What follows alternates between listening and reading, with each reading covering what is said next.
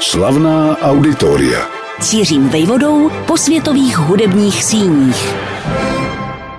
Deset let v čele jedné z klíčových operních scén našeho světa dílu, jakou je bezesporu bruselské Lamoné. Dalších deset let u kormidla jednoho z obřích festivalů klasické hudby v Evropě, za který lze po právu považovat Salzburg. K tomu působení v operních domech New Yorku či Madridu, anebo námluvy s Bayreuthem, ale též po mém soudu nedoceněná zásluha na vzniku a rozvoji pozoruhodného hudebního festivalu v Německu. Taková byla v kostce kariéra vlámského muzického manažéra jménem Gerard Mortier.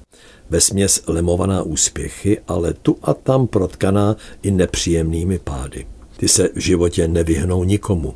A právě tehdy, když nastanou, se projeví síla a vnitřní kvality člověka.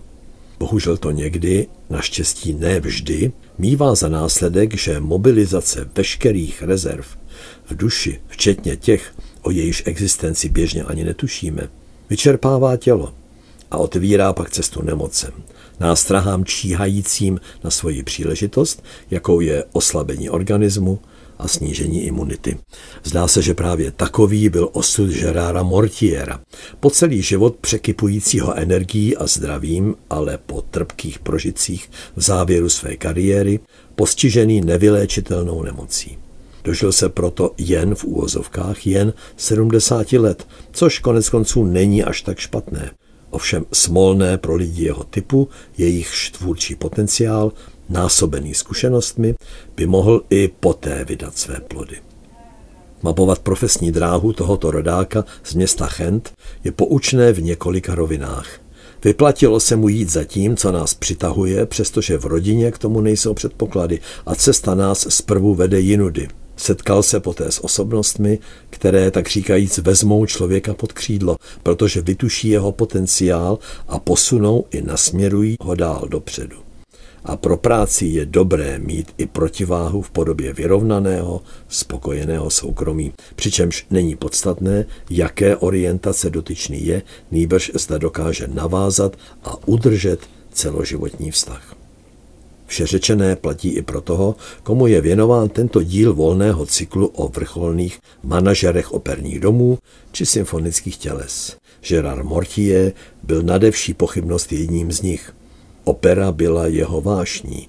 Rád dával prostor soudobým dílům, ale uměl je dramaturgicky vyvažovat ověřenou operní klasikou. Na kalendáři byl 25. listopad 1943, když uprostřed druhé světové války do rodiny pekaře Mortiera ve třetím největším městě Belgie, Chentu, přibyl syn. Celým jménem pokřtěný jako Gerard Alphonse August, k čemuž o 64 let později přibyl šlechtický titul baron. O tom ale tehdy neměl nikdo u Mortieru ani potuchy a nejspíš by se takové předpovědi jen trpce pousmál. Život se s nimi totiž nemazlil. Sotva začal malý Žerár chodit do školy, zemřela mu maminka. Pekařské řemeslo otci moc nevynášelo, takže s povděkem přijal možnost, že syn bude studovat na škole provozované a financované jezuitským řádem. Z gymnázia v Chentu se mladý Mortier přesunul po maturitě na místní univerzitu, kde se zapsal na studia žurnalistiky.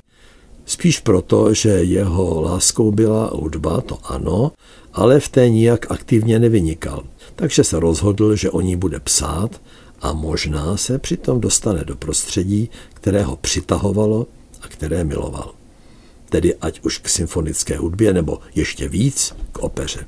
Bral soukromé hodiny, byl pilný, nelenil a cestoval. A vyplatilo se mu to. Ve Frankfurtu nad Mohanem se seznámil s váženým německým dirigentem Christophem von Dohnánem, starším o 14 let a směřujícím zvolna do ředitelského křesla v místním operním domě. Po něm mimochodem následovala kariéra ve světě, neboť Dohnány uspěl v Clevelandu či v Londýně. Ještě za svých dnů ve Frankfurtu poskytlo Mortierovi první možnost přičichnout k řemeslu produkčního, ale zároveň ho velkoryse školil ve hře na klavír a v umění kompozice. Druhým hudebním guru, kterého život přivál Mortierovi do cesty, se stal švýcarský dirigent a hudební manažer Rolf Liebermann. Starší o 33 let než Mortier, mohl být tedy adeptu operního manažerství otcem. A otcovsky také o jeho cestu k vytouženému cíli pečoval. A měl mu, co by svému pobočníkovi co nabídnout.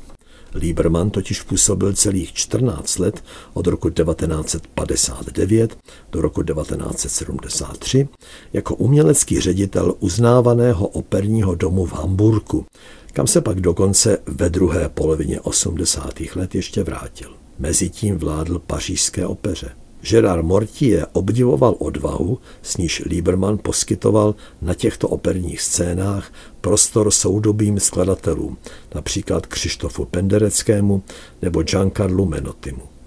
Pozoruhodným zpestřením Liebermanova profesního života, zaměřeného na klasiku, byla jeho úloha v rámci historicky prvního ročníku soutěže European Song Contest – Těžko se tomu dnes věří, ale tehdy, řeč je o roce 1956, měla svého druhu objevnou úroveň a Rolf Lieberman k ní přispěl jako předseda sedmičlené mezinárodní poroty. Samostatná manažerská dráha Žerára Mortiera začala v rámci Vlámského hudebního festivalu, kde působil už od svých 25 let a vydržel čtyři roky – Dalších devět muselo uplynout, než si udělal takové jméno, že mu v roce 1981, kdy dovršil 38, bylo svěřeno vedení ikonické operní scény v Belgii, královské bruselské divadlo La Monnaie, nazvané tak proto, že sídlí na pozemku někdejší královské mincovny. Mortier tam se trval plných deset let – a dodnes lze najít v odborných publikacích lichotivá konstatování, že tamní uměleckou úroveň významným způsobem oživil. Přesto nemohl odolat další zásadní nabídce své profesní kariéry. To byla roku 1991 pozvánka do ředitelské kanceláře legendárního Salzburského festivalu, který dva roky po umrtí Herberta von Karajana hledal novou tvář. Vědělo se, že kontroverzní dirigent byl pro Salzburg díky své umělecké genialitě přínosem, ale kvůli svým nekompromisním manírám i přítěží, svého druhu brzdou, jakkoliv uctívanou. Mortier se nebál jeho dědictví výrazným způsobem změnit, festival repertoárově rozšířit, vdechnout mu svěží, volnější život. V tomto duchu uteklo dalších deset let jeho života. Nic ale netrvá věčně a na Prahu nového století si Gerard Mortier musel položit otázku, jak a kam a kudy a proč dál. Zvolil změnu se vším všudy. Vyměnil lesk salzburské honorace za kouř a zápach silně průmyslové oblasti, jakou je německé porůří pojmenované sice podle řeky, která oblastí na západě země protéká, ale charakterizované špinavým průmyslem i těžbou, která dlouho sytila poválečný hospodářský zázrak Spolkové republiky Německo. Ten ale v 80. letech minulého století viditelně zpomalil a v Porůří byla nastolena otázka, co obyvatelům nabídnout, kromě práce, výdělků a spotřebního způsobu života. Gerard Mortier přišel s nápadem, který získal pozornost. Založil festival klasické hudby, obohacený ovšem přesahy do jiných žánrů a nazval jej Ruhr Triennale. Koná se totiž od roku 2002 v tříletém cyklu, neboť jeho příprava je neobyčejně náročná.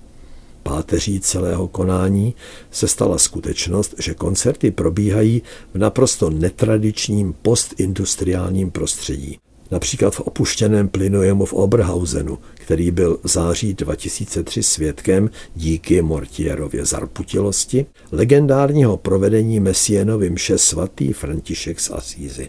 Ano, té, které kritici vyčítali, že začíná až františkovým obrácením k víře, aniž by mapovala jeho předchozí v čem tak rozporuplný život.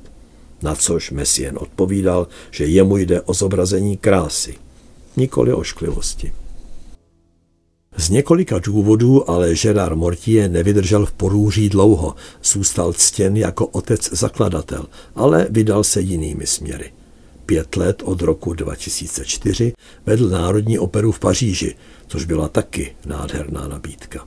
Souběžně jednal s New York City Opera, kam měl jako šéf nastoupit roku 2009, ale po neschodách o rozpočtu se jmenování zřekl. Z Ameriky si ovšem přivezl plán uvést operu Charlesa Warrenena Brokeback Mountain.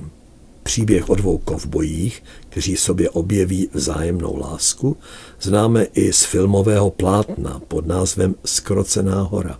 Mortiera a jeho celoživotního partnera, dirigenta Silvéna Cambrellinga, přirozeně zajímal svým námětem. Ovšem poslední Mortierova štace, mohu-li to tak říci, tedy madridské teatro Real, se kvůli neschodám a sporům stala jeho labutí písní.